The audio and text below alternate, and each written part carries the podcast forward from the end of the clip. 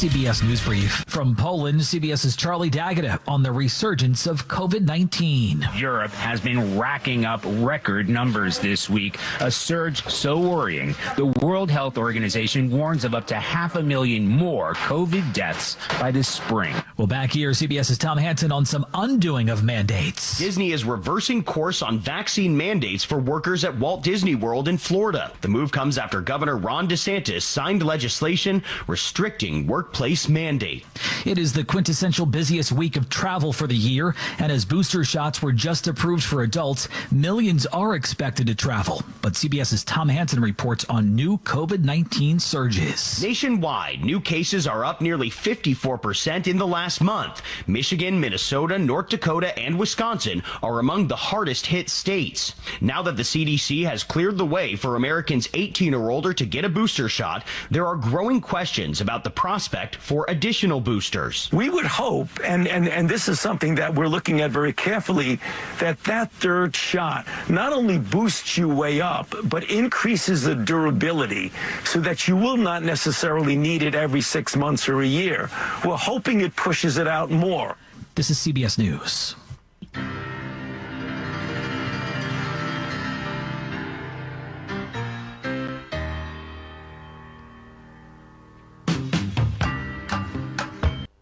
Let's go to California. Ron, you're on KDK. Thank you, sir. Mm-hmm. Uh, that's a subject I wanted to talk about, uh, but uh, hearing about this human uh, hunting game that's been going on with vigilantes is a little concerning. But uh, what I had called about was deer hunting, and in relationship to deer hunting, the uh, transmission of the COVID from humans to the wildlife deer and what that might mean. and eventually, as it spreads to other animals and rapidly spreads to the deer, for hunters alone, uh, deer hunters, that is. You think it'll spread to the hunters if they consume the venison? Uh, well, this is the part that's touchy here. The retransmission to humans is still under study, but the transmission is clear to the wildlife. And that's because of polluted water, polluted discarded food, uh, human waste, and so forth that the hunters bring forward, and that's where the transmission uh, reportedly has begun. My concern, of course, is as we evolve here, as the transmission goes throughout the different animals, will it become a cross-species transmission not only to deer and wildlife, but to human animal food? And you're talking cattle. You're well, that was pigs, my question. You know. Yes, sir.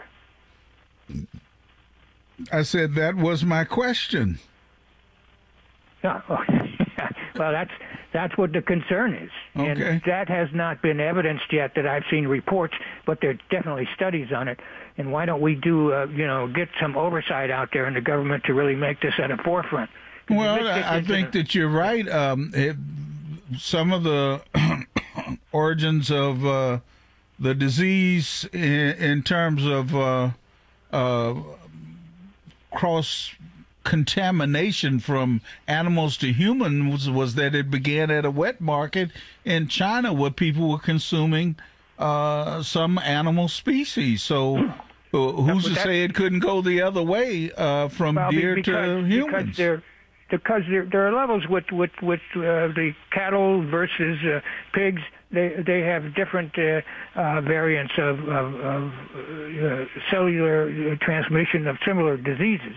But if the, if we get a cross species transmission truly through another system, such as wildlife to to cattle and, and to other uh, domestic animals, then that transmission may be complete. It hasn't hasn't been proven as of yet. But if it is, then we really have hell to pay when it comes to our food product. And hunters, be aware if you shoot an animal, you may well give it a, a COVID test at the same time before you, you consume it or give it to your family or even come near it. Mm. And maybe a time to sit back. And maybe uh, those hunters out there who think they want a better game and looking at human beings and they're, and they're playing cowboys should also have a better thought on their game. Well, uh, in this day and age, it's hard to decide uh, what you're going to consume, you know? I, I know that, sir. I just like people to have the consciousness of the subject, and the consciousness may be put forward in some reality to make change. All right. We appreciate you uh, coming forward with that, okay? Thank you. All right. Uh, let's go to Susan in Cranberry. Susan, you on KDK? Hi, Chris. Hi. Uh, the reason for my call is that um, there was a, a gentleman on a couple of callers ago talking about deer hunters and COVID. Mm-hmm. Um, Dr. Mike is a local vet that is on KDKA on Thursday mornings. And he addressed it this past week, and he said that people don't, he said people don't have to worry about getting COVID from the deers. Um, although he did say, but he said this should just be routine practice that any hunter field dressing any animal should always wear disposable gloves, just because. Um, but he said that people didn't have to worry about um, getting COVID from a deer. Well, that's good news. Um, uh, Ron in California just said he was concerned about that. Uh, and Right. he didn't know because you remember those initial reports about COVID said it came from a wet market where they were slaughtering bats and other things for human Right. consumption in China. So uh, I, I know I've interviewed a number of medical experts who worry about cross species contamination from animals sure. to humans and vice versa. So it's good to know Dr. Ron, you said, does it, Dr. Mike, Dr. Mike uh, says that can't happen. I hope he's right. yep. I think he's pretty good, so All right. Anything else? a, nope, that's it. All right. Thank you. You're welcome. Bye. Let's go to David in San Francisco. David, you're on KDK. Oh, howdy, Chris. Uh, yeah, I hope you have a good Thanksgiving. Thank you. Um, you know, I, I'll I'm be working. Ron, oh yeah, I, I'm glad Ron called about the deer. Um, there was uh, I, just during the break after his call, I looking on YouTube, and I think the National Deer Association. Um, they're not exactly downplaying it, but they do acknowledge that it's in Illinois, Pennsylvania, and New York. So. Um, you know, be so if you got some hunters in the audience, uh, you know, when you're gutting them, uh, I would think, you know, if you puncture a lung, you might get a face full of it. So, um, but there's no specific. Uh, apparently, uh, also the Center for Disease Control doesn't. Uh, but they haven't seen any example of humans catching it from deer they've only uh, uh, seen that uh, deer seem to be catching it from humans. But that still is a, a bad sign if deer are picking it up because that means that it can get into any number of other species. And uh, I was reading an article about it the other day in the Financial Times, and they mentioned, uh, forgotten the name of the organization, but it's something similar to the World Health Organization, except it's a World Health Organization for animals. And um, and they mentioned that there were 30 different species of mostly mammals that have caught COVID, and um, the uh, uh, I, I think it was in they had a map uh, and it showed that the the worst spread was in the North American continent, uh, Europe, and um, there's some in South America, and uh, Hong Kong and Japan. So uh, you know, I uh, apparently. Uh, you know, it is uh, showing up in these various species, 30 different species, mostly mammals, which is not a good sign. Uh, you know, if we had just clamped down on this uh, uh, epidemic, took it seriously a, a year and a half ago, and not given it over to Jared Kushner to manage, uh, you know, this thing would have disappeared easily. Um, you know, regarding the Arbery thing and the um, who's that little rat up in uh, Wisconsin, that just reminded me of the. Uh, uh, do you remember the old Joseph Conrad story, the most dangerous game? Mm, not offhand. What's it about? Well, Joseph Conrad wrote a lot of stories about sailors, and uh, and this one was a sailor. His his ship is sunk, and he's on a floating board or whatever, and he makes his way to some island. And there's this rich guy that lives on that island. He's got a big old mansion, and he staggers up to the front door, and the guy welcomes him in, gives him a good meal, lets him settle down for a little while, and then after dinner he says, "Oh, by the way, you're uh, I'm going to go out hunting tonight, and you're it." So uh, he kicks him out the door. I don't think he even gives him a gun. And uh, and the most dangerous game is when a human starts to, to you know wants to hunt other humans. Well, I've seen movies like that, but the, you know they were made in the 30s or 40s. Uh, so and this person was on a desert island. This guy called himself the world's greatest hunter, and he someone was shipwrecked, and they invited him in, and then he hunted them with a bow and arrow. So I've seen right. movies like that that parallel that storyline.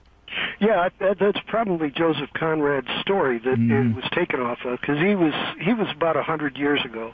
Okay, uh, and and uh, so 1930s would have been you know just appropriate for it. In fact, yeah, because that's wrote, all Hollywood did was take a novel and then write a screenplay about it and produce it, you know, like sure, something yeah. new. Yeah, and in fact, Apocalypse Now was also taken off of uh, one of Joseph Conrad's books, um, uh, Heart of Darkness, which was uh, takeoff on uh, what King Leopold did to the Belgian Congo. Oh, and in in Heart of Darkness, uh, the sailor is hired by uh, you know the the business people who are involved with the uh, you know with King Leopold and this guy Kurtz is way upstream.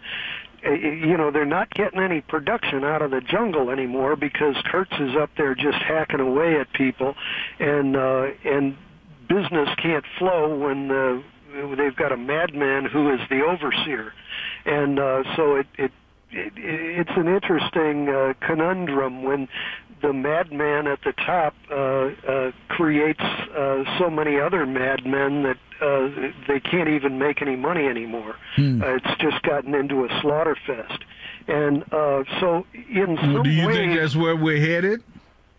Well, it's a it's an interesting thing because you know when you think about Paul Manafort and Roger Stone, you know the two of them used to manage dictatorships and when Rod, when uh, Donald Trump hired Paul Manafort, all of the big picture people back in New York City and Washington D.C. around the world, they knew who Paul Manafort was. Uh, I mean, Paul Manafort, he actually tricked Newt Gingrich into allowing. Um, I'm trying to think of Boko Sesi Sesi. He was uh, one of these dictatorships uh, in Africa, and he came. He, he Paul Manafort arranged for him to come and address Congress and ask them for sixty million dollars uh, to aid in in his coup or in his dictatorship. Did they give it to him? Oh yeah, but mm. the interesting thing was was uh, Boko Sesi Sesi was a, a, a Maoist. So Newt Gingrich invites a Maoist into the U.S. Congress to be given $60 million to help in running a dictatorship for the mining company. Well, that, it depends on who's making money. You know that. Uh, David, yeah, I'm late for this break. I have sure. to take it now. Thank you. Stay safe. Good, All right. uh, good holiday. All right. Thank you. Uh, let's take this break right now.